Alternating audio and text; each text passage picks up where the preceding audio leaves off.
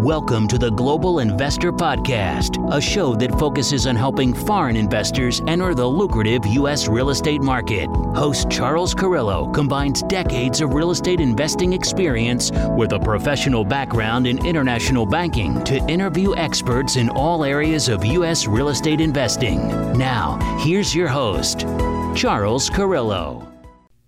Do you have money sitting in the stock market and you're worried about it? Or worse, you have money sitting at the bank, not keeping up with inflation? My name is Charles Carrillo, founder and managing partner of Harborside Partners. And since 2006, I've been investing my money and my family's money into income producing properties. These are real assets, real properties with real addresses that produce real cash flow. At Harborside Partners, we provide passive investors who love real estate with a turnkey investing solution. If you want to put your money to work in real estate but can't find deals, don't have the time to get funding, and the last thing that Productive People want to do is manage real estate. We find the deals, we fund the deals, and we manage the tenants, the termites, and the properties. Partner with us at investwithharborside.com. That's investwithharborside.com. Go to investwithharborside.com. If you love real estate, you like the idea of passive income, and believe that income producing properties will appreciate over time, go to investwithharborside.com. That's investwithharborside.com. Welcome to another episode of the Global Investors Podcast. I'm your host, Charles Carrillo. Today we have Lee Yoder. Lee was a practicing physical therapist when he realized his true passion was building his own business and investing in real estate. He started with several small apartment buildings and repositioned them and sold them. Today, Lee is focused on syndicating larger apartment buildings. So thank you so much for being on the show, Lee. Yeah, Charles, thanks for having me. I'm excited to be on. Yeah, we're interested to uh, dig into your background and kind of see how you made the shift and uh, before we get into real estate investing, like what was your background prior, both personally and professionally, uh, before you made the leap into being a real estate investor? Yeah, sure. I, I, I like telling my story, Charles, because um, you know I didn't do anything special, and and so I feel like you know people can identify with my story and, and, mm-hmm. and maybe you know do something similar if they want to. But um, like you read there, I was a physical therapist. Uh, at first, I was doing outpatient but then I got into doing home health physical therapy, which mm-hmm. is where you know I would drive around to to see people in their home, uh, mostly elderly people.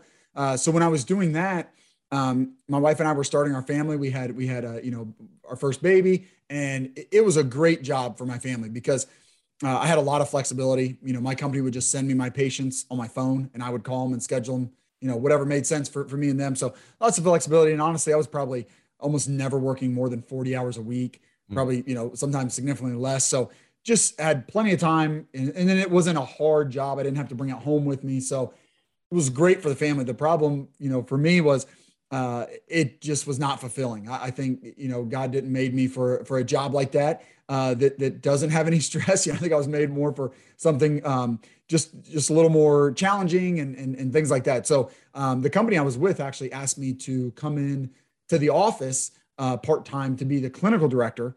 Uh, it was actually a staffing company that I was working for, but I was a, a, contractor for them. And so I came in and started helping them build out this division, managing all the therapists that they had on staff. Meanwhile, also kind of helping to um, do the staffing that they do for other companies, which is the main part of their job. Uh, and, and pretty quickly, I was doing no physical therapy at all. I was in the office full time, did that for a couple years, and was growing you know, with the company doing really well, climbing the corporate ladder, moving toward a director of operations role. And so now, Charles, I was really enjoying my work. But now I there's like just the opposite. Like my work was very challenging, and exciting, and I was really enjoying it. But now I don't have the flexibility. Um, now I am bringing work home with me a lot. Um, and now we have two young kids, and so it's not so good for the family. So kind of saw both ends of the spectrum there. And and you know, so that was wearing on on my wife and on me. Um, it just it wasn't, you know, after a while, it's like, this doesn't feel like the life we, we feel like God is calling us to. So was starting to wonder, you know, if, if there was a different path for us. Uh, and then, you know, what some people experience with climbing the corporate ladder, like just, it wasn't quite what I was promised. And, and then it was like, Hey, when you become the director of operations, you're going to need to be here even more, like maybe another hour, hour and a half each day. And that was kind of a line in the sand for me. I was already away from home enough. I mean, I was doing work at home, which I was okay doing, but they're like, nope, you know, it doesn't like you need to be in here even more. So um, decided I, I, you know, kind of want to leave. And then, um, you know, if people are watching, you can see behind me the, the Rich Dad Poor Dad book. You know, someone handed me a different real estate book, but then I got my hands on that one and read that and, and, and kind of a light bulb moment for me. And I thought, okay, I think this is going to be the answer because I think what I'm going to do is I'm going to leave the corporate world, go back to doing home health physical therapy where I have a steady job, but one that's not, you know, um, real taxing. I have plenty of margin and I'll do a real, I'll do real estate on the side. I'll start a real estate side hustle. Um, so that was my, my plan. And uh, toward the end of 2016, uh, that's what I did, Charles. I left the corporate world, went back to home health physical therapy, but with a plan of starting a real estate side hustle. And about a year later, I, I got that, you know, got that going and nice. I've been doing it ever since. Yeah. So why did you choose? I mean, you read some books, you read Rich Dad Poor Dad. Is that why you chose real estate as your investment vehicle, or was there some other factor that kind of suggested this might be the great route? That's a little bit what.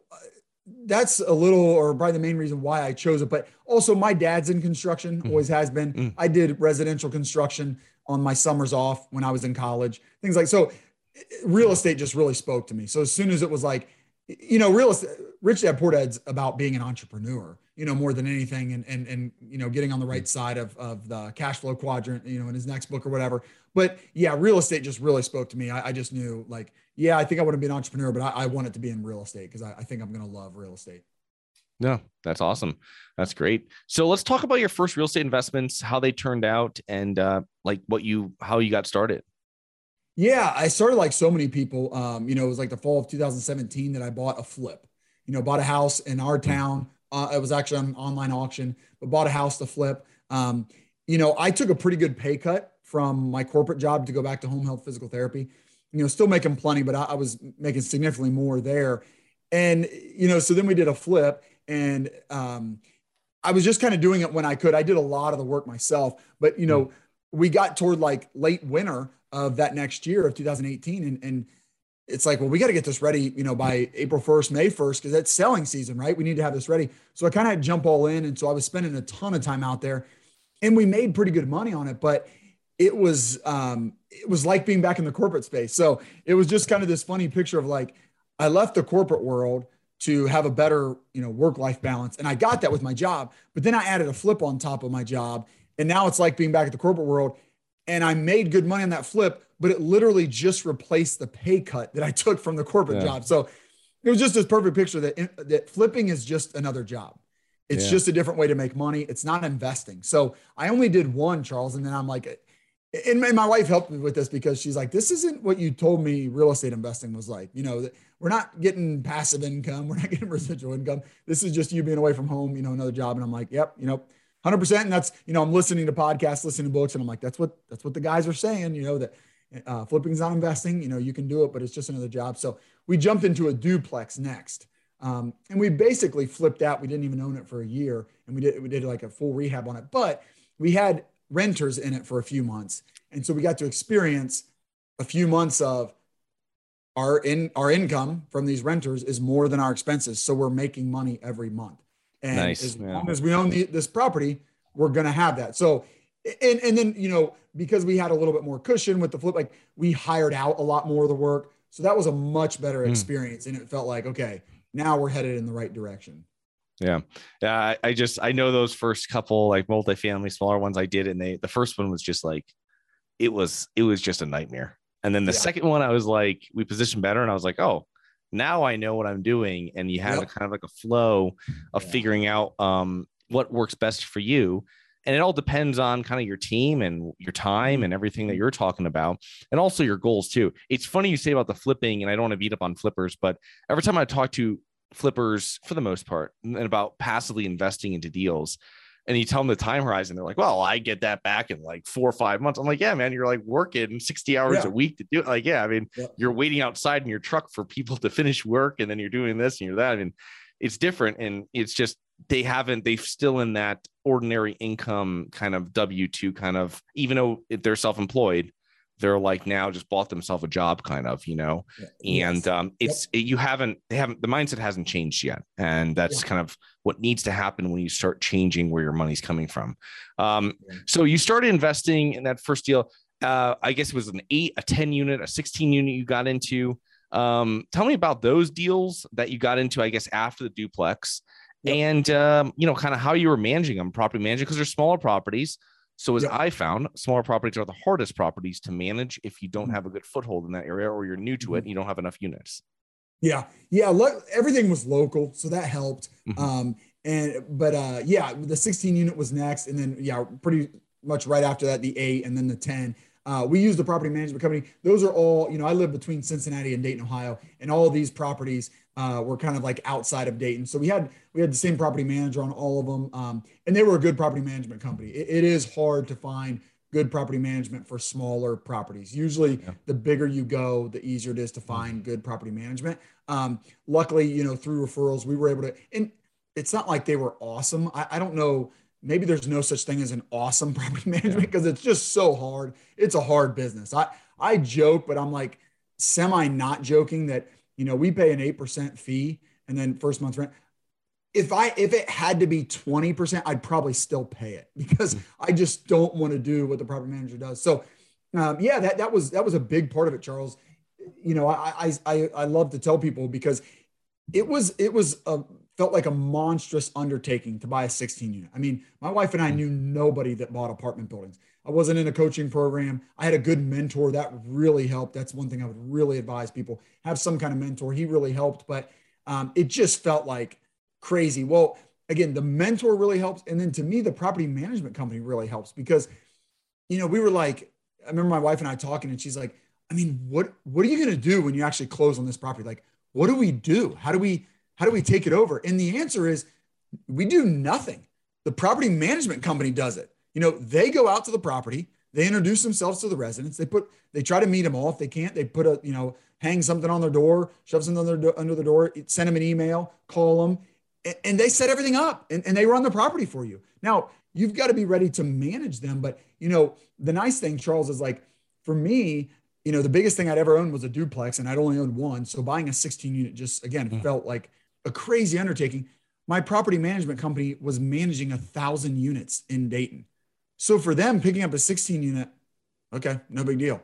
You know, so I'm talking to them about it and like it just brought my anxiety level so, so far down because – the people that are actually going to be doing most of the work, it's not daunting to them. This is easy. This is a walk in the park. So that's key. I, I wouldn't do it any other way than than bring on than have a mentor to help you get into it, and then have a property management company manage it for you. Yeah. No, it's it's it's very difficult to find the good management on those. And I, the people yeah. that I've found that are most successful in the smaller properties have somewhat. First of all, they're somewhat close to each other, and I'm not saying like yeah. next door yeah. to each other, but they're within a mile or whatever the radius is that they're comfortable. They're not 45 minutes away from each other. And then secondly, they have their own team. And that's how you're able to do it. Because imagine you have a job, aka property manager, and all you get is bad calls all day long. No one's calling you being like, "Hey, hey, you know, uh, all this, you know, hey, uh, we're paying you over for the month, and I just sent you off the check, and no, hey, you guys like, are so fast to get the maintenance requests answered. I yeah, love you guys. Yeah, thank you so much, and I'd love to have you guys over for dinner. No, it's it's more like um, it, it's it's more like, hey, there's a leak here, a leak there. They never fixed a leak. This last yep. guy told me to fix the leak, and he's not here. And where's my neighbor's he? too loud? Yeah, yeah, yeah. yeah. It's just so it's just like it's an if you you know it takes a certain person to get calls that are negative all day long from people that are just mad. And because, yeah. especially when a new management switched over, because you're like, listen, I don't know what they told you before. This is what we do, and blah blah blah. So yeah, it's uh, it's a thankless job. So you need to have thick skin for that. But um, finding them, I found the best ones through referrals, yes. and um, that's how I've done it, and uh, that's how we do it going forward. And uh, definitely finding other people that have like size properties in the similar area that um, you know similar class properties and um, similar size and then that you can utilize what they're using for management. I've usually found that to be the best you know what i mean? Mm-hmm. and um, but let's talk about what you got going on now. You've you've scaled up. Um, what's your firm's current investment strategy and criteria? Yeah i would say right now charles um, we, are still mostly sticking to the Dayton area. And, and I was just going to say on your point, I totally agree. I've, I've told brokers like we, we're ready to buy in Cincinnati. We would probably buy in some of the surrounding cities like Indianapolis, Louisville, Lexington. But I would not buy anything smaller than 100 unit in those other ones because, like you said, yeah. it's really hard to have the small. But in Dayton, where we already have 188 units, where we have a good property management company, I would buy a 40 unit because we can put that into the group, right? And I'm right here. So I totally agree with you. And that's kind of our strategy is there you go. Probably we're mostly going to stick to Dayton and the surrounding area and in the 40 to 100 units. Um, I think that's a nice sweet spot. Um, most people, I would say like 90% of real estate investors, maybe it's maybe it's higher. They're not doing 40 units. They're doing they're doing less than 40 units. They're yeah. probably, you know, most people are in residential and then you might do have some people that are small multifamily. So there's a lot of competition on those. You know, maybe even 20 units and up. There's just not as much competition. But uh, what I'm what I'm finding out, you know, we just closed on a 96 unit, and I love the property, and I'd love to buy a 150 unit or 250 unit. But what I'm realizing is I'm looking at those properties. Not that there's so much competition. There might be only you know 10 guys. I mean, I've there've been on some. There's five guys, but those five guys, Charles, as I'm sure you know, that's big money, and they don't need the same return that I'm not going to speak for you, but that I yeah. I want that my investors want. It's it's a different kind of money. So um, I feel like that, you know, 20 to 100, maybe, maybe even if you want, like maybe even 20 to 150 is kind of this, this niche where there's not as many people playing in it as the smaller stuff, but you still don't have the big money because uh, a 96 unit that we just closed on in Dayton, big money in, is not going after that. They want a 200 unit in Cincinnati. So that's kind of the strategy is to keep doing more of that in our local area. And, and, you know, we'd love to do some bigger stuff in, in different areas, but for right now, man, when I look at that stuff, I just laugh at, at what people are paying. And again, it makes sense for them. It's not that they're being stupid. They have a different cost of money than I do. Yeah. Yeah. They have different people. It's, it's a much different, yeah. um, you're dealing with a family office. It's one 8% return yep. and, um, they, you know, that's it. And, but yep. they also are placing five, seven, ten million dollars. Uh, you're yep. placing a portion of that. So it's, um, it's it's a different ball game. The other thing too, though, is that with the competition, with hitting with these bigger players that have bigger checks that they can write and don't require as big of a return, um, their debt's also going to be less too. So that's something too that um, that you have to compete against. But when you're getting to smaller units, there's two things, and I love this because you're thinking outside the box, and we hear from. I hear from all these different gurus all over the place. They're telling me 100 plus units. And I talk to new investors, never bought anything and not even a duplex. And they're oh i'm going to buy 100 units or i'm going to do that I, I think i heard this the hey listen it's the easiest way. Yes buy you know what? You buy 100 you might as well buy a thousand units. You know what i mean? If it's that easy you might as well yeah. just do it. And it is. Yes it's much easier to close on 100 units yep. than it is on 10 but the thing though is that if i'm able to find a less sophisticated buyer in most situations uh, with smaller properties i'm able to find a more a less sophisticated buyer compared to some guy in that 100 unit that's going through a large brokerage firm that has all his BPOs, all his stuff, his breaker, uh, broker price opinions, all this kind of stuff. He knows exactly what it is compared to someone that inherited it or someone that's been sitting on this property without debt for 25 years. And the thing's just like paying all of his bills. He has no idea that his rents are 40% under. He doesn't even care. You know what I mean? Never even checked what market rents are because he just raises the rents 1% or something a year, whatever it yep. is.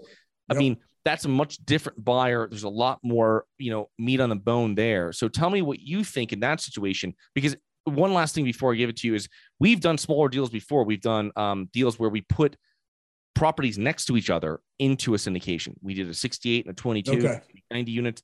We did a 27 um, and a 32 to make a 59 unit when we did syndications earlier on that. years back to be more competitive in hot markets like Tampa. And um, so tell me about what you think, guys. I'll give it to you and finally, and uh, let me know what you think about smaller units and why people don't like those or that why they're kind of shunned inside this multifamily arena.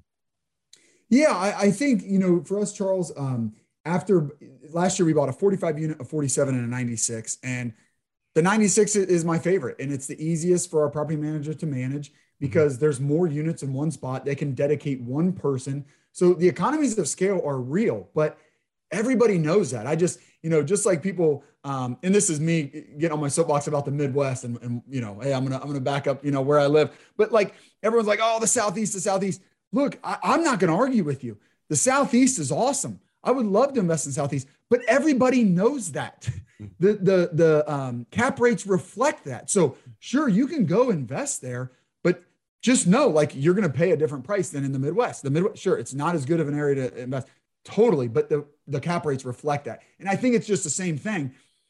I like my 100 unit better than my 45 unit, but the cap rates reflect that. So yeah. in this, and, mm-hmm. and I'm just, Charles, I don't know about you, but like we've been at the top of this market for a long time.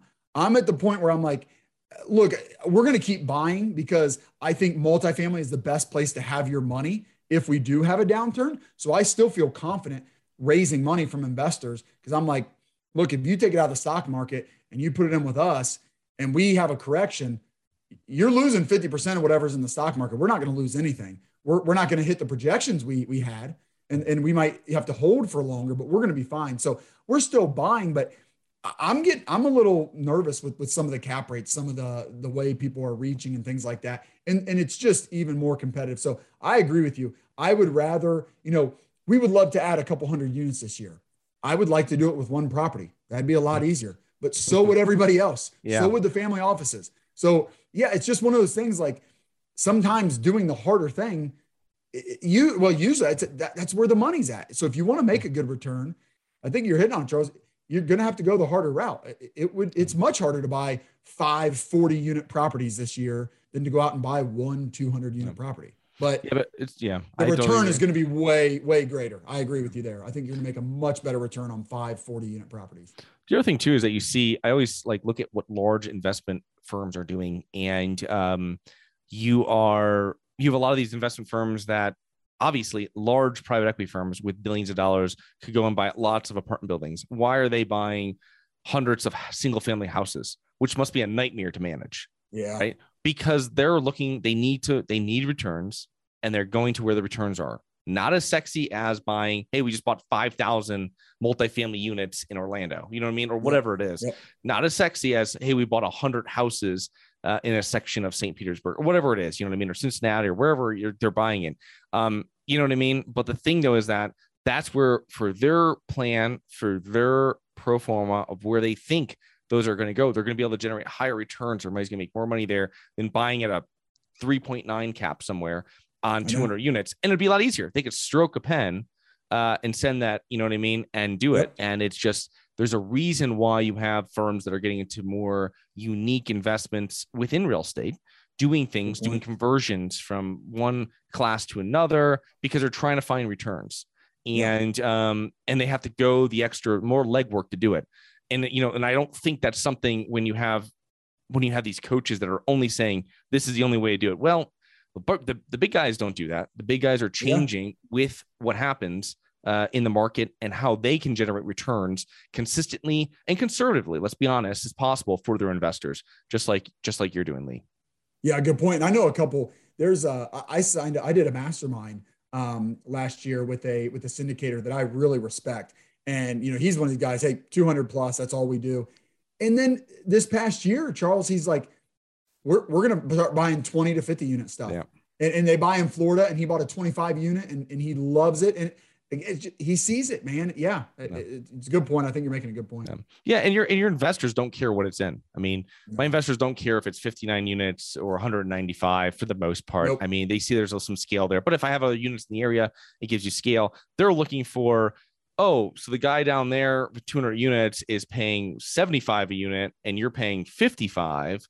But you know what I mean. So you're like, okay, and his like, pref is six percent, and yours is eight. Yeah, right. That's but you know, about. but you're they don't care how much work you have to you have to do. Hey, no. go do go do work. I've got to go back to work too, and we'll talk. Exactly. You know what I mean? Yep. But um, yeah, it's just I just like that idea like you have of just uh wherever the returns are and wherever you can conservatively get them, not just like you know rents are going to keep up going up 15% a year. Yeah. Well, they're not. You know what I mean? No, um, right.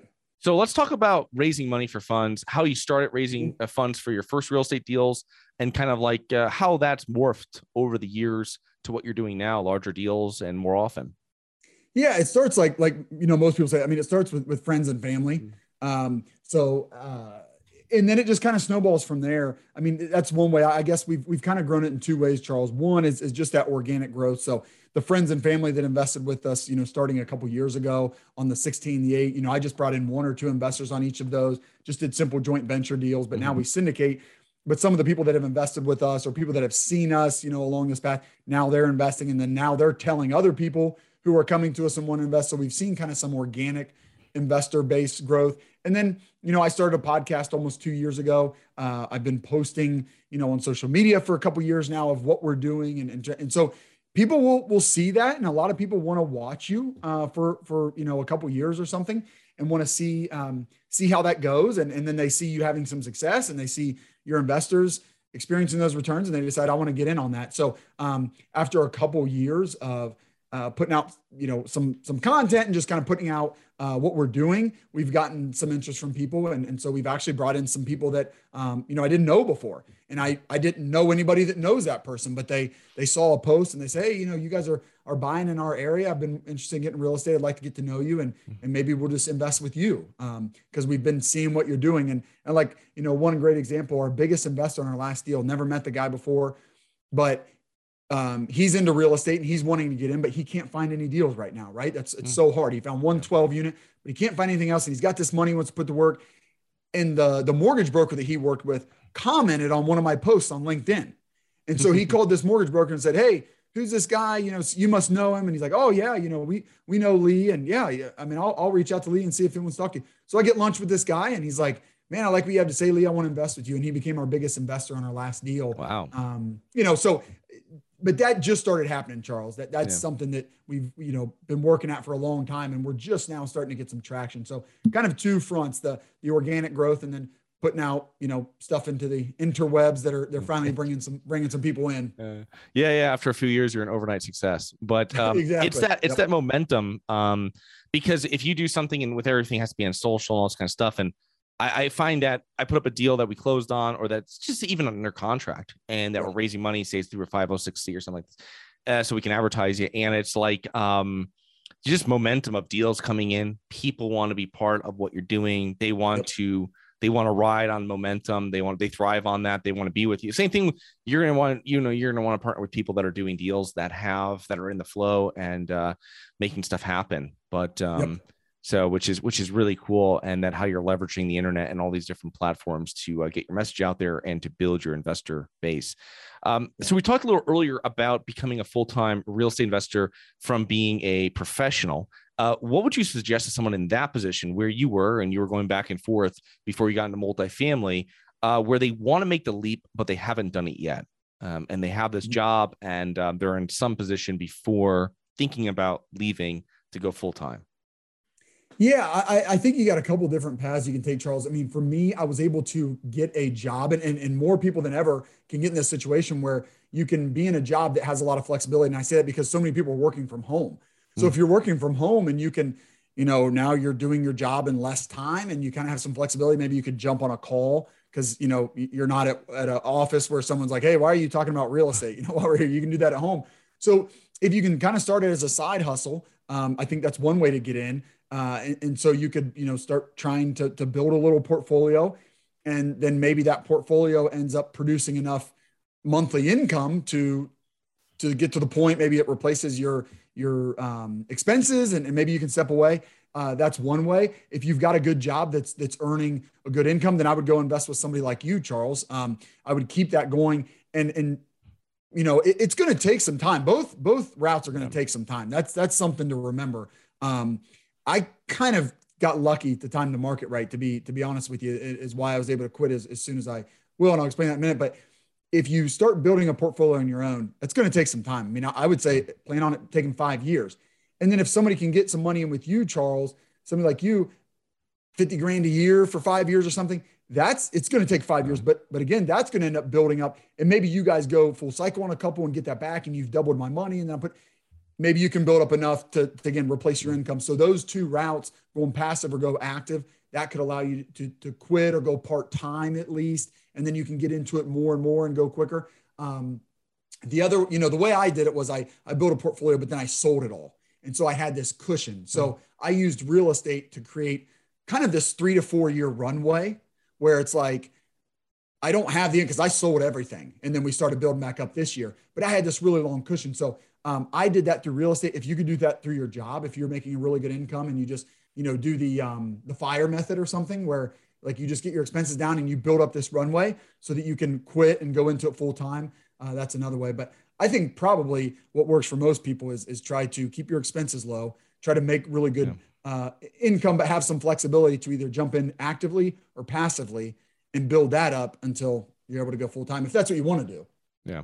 Yeah. No, definitely. And that's the other thing too, if they want to, because I think a lot of people get sold on this this mythical thing called passive income when you're being an active real estate investor, which isn't really yeah. a thing. Maybe yeah. get semi-passive, um, if you have a team in place and all the stuff that you've worked and you have a system, you can get it very passive, but you're not going to get it fully passive. The only no. passive way of doing it to invest uh, with you or me or something like this with with deals that uh, are working like that, or anybody else that has passive yep. deals. But the thing too is, I always see is that people that just want the passive income don't really care about real estate. Um, that's where I always am like, you know, you you're you you you might as well work harder at your job or whatever yes. you're doing, your profession and then for five years put away this additional money you're making from hustling at your job into a passive deal with whatever operator it doesn't matter that's um, you know that you've a seasoned experienced operator and uh, let that you know let that go and invest in different projects and see how it goes and uh, you're going to get closer to your passive investing goal your passive income goal uh, much faster than you starting a brand new thing on the yes. side and do this and do that because you've already got something already built with what you're doing and it's easier just yeah. to take that up 25% or 30% versus from zero you know zero to you know 50,000 or 100,000 a year is very difficult in a new business and um, sure. yeah especially in real estate where real estate's a great long-term investment it's not something you know great i made 250 this month on this one you know well that's great yeah. now i just need like 100 of these things right uh, absolutely so but it really takes time yeah yeah yeah so what are common mistakes that you see real estate investors make I, I, think you just hit on one there, Charles. It, it's it's not a get rich quick uh, scheme. Um, it's it's uh, I think Rod Khleif, uh, he's down the floor with you. He says it's a get very wealthy over a long period of time. Yeah. Like for sure. So you'll get wealthy. It'll happen, but it, it's just going to take a long time. And so if you don't go at it with that perspective, I think that's when you make mistakes. Um, and I'm just thinking, you know, when you're talking, people are like, "Well, I'm gonna I'm gonna jump in this." Usually, like, it's like I'm gonna get into real estate. I'm gonna make more money, and I'm gonna go flip and it's like what you were just saying no just just make more money at your job just do like mm. flipping why would you just do a different job that you've never done before yeah. just do your job you can make money at your job it flipping is just making different money um, so i think that's it when you know getting into um, i'll just share from my experience and i think probably other people make this mistake um, i think it's easy especially in, in today's market where you do have to really sharpen your pencil to get any deal i mean it's it's very competitive um, and I think one mistake I've made, Charles, is coming in undercapitalized mm. um, and, and yeah. trying to say, you know, maybe we can use cash flow to turn mm-hmm. some of mm-hmm. these units, right? Like it just it gets tight, and man, you're really setting yourself up. And, and not that we've had like these big disasters, but yeah. you just get to a point where you don't want to get to a point, and we've been there where you say, okay, somebody just moved out. We really don't have the money to do a really good turn and get the top of the market rent again, maybe that's a strategy, but it's not our strategy. And so, you know, we we've been in a position, um, and there's ways to get around it. You know, for example, you know, you can raise more money um, in, in, your deal. We're doing that for one of ours because it's not closed yet, and so we have that ability, yeah. and we we set it up that way. But um, I've done that a couple times where deferred maintenance just caught me by surprise. You. Mm. I wouldn't think that people would live in the, the situation that they live in. So, you know, you buy an apartment building and you think, hey, 25% of the people are going to move out this year and we'll rehab those units. And you think the other 75% of people that stay there, their unit must be decent, right? Because they're living in it. Well, that may not be the case. We've gone into units where people don't have running water in their bathroom, like their bathroom vanity. And you wouldn't think somebody would live like that. Or people don't have hot water, but they will. I mean, in, in certain situations, you know, if you're, you know, lower C class, um, especially. And so we've ended up spending thousands of dollars on residents that stayed in place. And, and on my first couple, I didn't expect that. I didn't expect to have that much deferred maintenance. So deferred maintenance can really get you where you'll risk you had more capital. And then if you've got a, a heavy, um, you want to do a lot of unit renovations and you want to take your property from C class to B class, man, raise more. And, and we've been caught a little bit. You know, we certainly didn't anticipate the inflation that we've seen. Um, so I don't necessarily think, you know, I don't go back and beat myself up about that. I don't know that we, we should have been able to see that, but you know, we could have been even better capitalized and just going forward you know we're taking even bigger um, rehab loans with our lenders and things like that and just you'd almost rather have more money than you need and then you can really yeah. um, improve that property because that's where that's where the value add that's where the money's made right that's that's where you can increase revenue and, and things like that so i think a lot of people like me have come in undercapitalized yeah, uh, no investor is going to be mad when you send more money out to them that's been sitting in a savings account. So uh, right, uh, yeah. yeah. Uh, happened to me once in a limited partner deal, and I was like, really? Oh wow, look at this. Um, awesome. But the thing though is that exactly what you said, and that's the number one thing of what you've just said is that uh, never do capex from cash flow. Okay. Yeah. I mean, because you're anything the value add, I always like worried when people are getting into deals and they're just like skimping on it to try to get it on. you Like, listen, you need to have a sizable reserve. Yeah. And you're going to take this property that's working okay, probably 90%, 92% or something occupied and paying stuff like this. You're going to drop it to the mid 80s so you can do all this work. So yeah. you think you're going to have the same returns? You're not going to have yep. anything near. You have to make sure everybody's on board with that, depending on how aggressive that you, your GCs, your team can do this renovation process and make sure that you've raised all the money for these deals. Um, and obviously, like small repairs and maintenance, you're going to take that out of some of the cash flow as you're going, but like you're not going to take out a roof. You know what I mean? I highly yeah. suggest you don't take a roof and all these other larger capex items um, out of cash flow. And uh, it's very important that you have all that money set aside. First of all, know what's wrong with the property of what you think from the beginning, and then there'll be more that's wrong with it.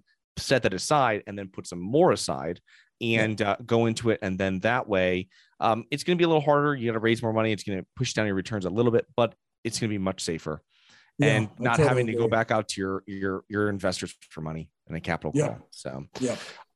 So as we're finishing up here, what do you think are the main factors that have contributed to your success over your professional life prior and during real estate?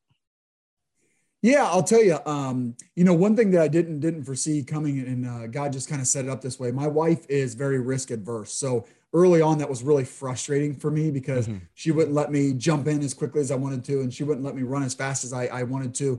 But where that really, uh, you know, felt like it was a, a, the right design by by God to put us together was that in slowing me down um, when, she did, we ended up moving quicker uh, because again, we only flipped one house, and she's a big part of the reason we only flipped one house because she's the one going, "This isn't what you told me it was like. This isn't invest. This doesn't seem like passive income, you know." And it, and and I'm I'm ready to jump into another one. We made good money. I had fun. I enjoy, let's jump into another one. She's no, we're we need to chill out for a little bit. Well, in that chill out period, I you know continue listening. I'm like yeah, this isn't what I want to do. This isn't investing. And so we only did one. So we jumped into a duplex, you know, and, and kind of same thing there, you know, taking our time. And so in the first year, we only did one flip. In the second year, we only did one duplex.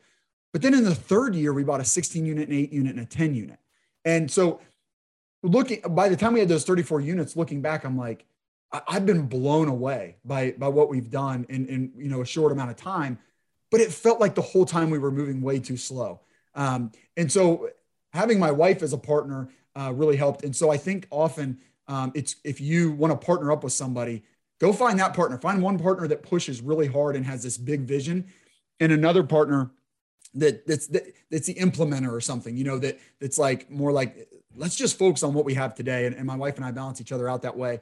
Um, and and um, so that that's been really helpful uh, and, and contribute to our success. Having a mentor was huge for me. Getting mm-hmm. into the commercial multifamily, I kind of mentioned that. Our it was uh, through our REIA here in Cincinnati. But I, um, the guy that was leading the apartment focus group, ended up kind of being a mentor for me. I ended up giving him 10% of that 16 unit. Um, and that's the perfect kind of coach because he ended up making twenty thousand dollars off the deal, but it wasn't until we went full cycle on it and sold it. So that's the kind of coach you want to get that'll that'll help you, and then you you pay him on the back end once you make money instead of the other way around. Um, not always, not always.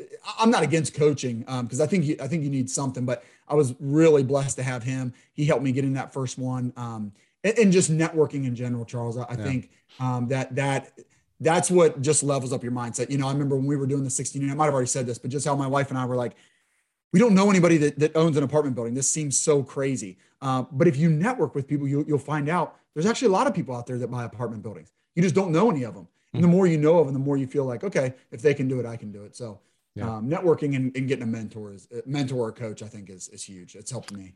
Yeah, it's great that you're able to find a mentor locally and uh, pay them like that. That's a great compensation. Most coaches won't do that, but um, that's awesome right. that you were able to find one and yeah. someone really, really invested in your success. Talk about alignment of interest. Um, yeah, I think we yes. have a lot less coaches out there telling us to buy real estate and programs and all that stuff if uh if they got paid on the back end of your profit. If they only yeah, if they only got paid if the investment was a success. Um, but that's awesome. Yeah. So Lee, how can our listeners learn more about you and your business?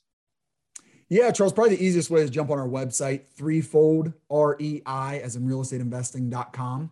Uh, everything's there. We got a free ebook there, Five Steps to Passive Income for the Full Time Dad. Uh, you can you know can sign up for our monthly newsletter, get a hold of us there. I'm also pretty active on Facebook and LinkedIn. Just look for my name, Lee Yoder. You'll find me there. Okay. Too.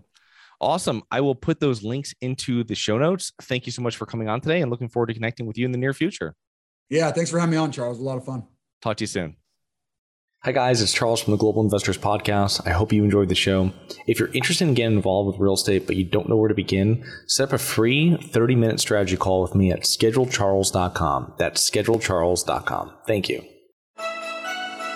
Thank you for listening to the Global Investor Podcast. If you like the show, be sure to subscribe on iTunes or Google Play to get new weekly episodes. For more resources and to receive our newsletter, please visit globalinvestorpodcast.com. And don't forget to join us next week for another episode. Nothing in this episode should be considered specific, personal, or professional advice. Any investment opportunities mentioned on this podcast are limited to accredited investors. Any investments will only be made with proper disclosure, subscription documentation, and are subject to all applicable laws. Please consult an appropriate tax, legal, real estate, financial, or business professional for individualized advice. Opinions of guests are their own. Information is not guaranteed. All investment strategies have the potential for profit or loss. The host is operating on behalf of Syndication Superstars LLC exclusively.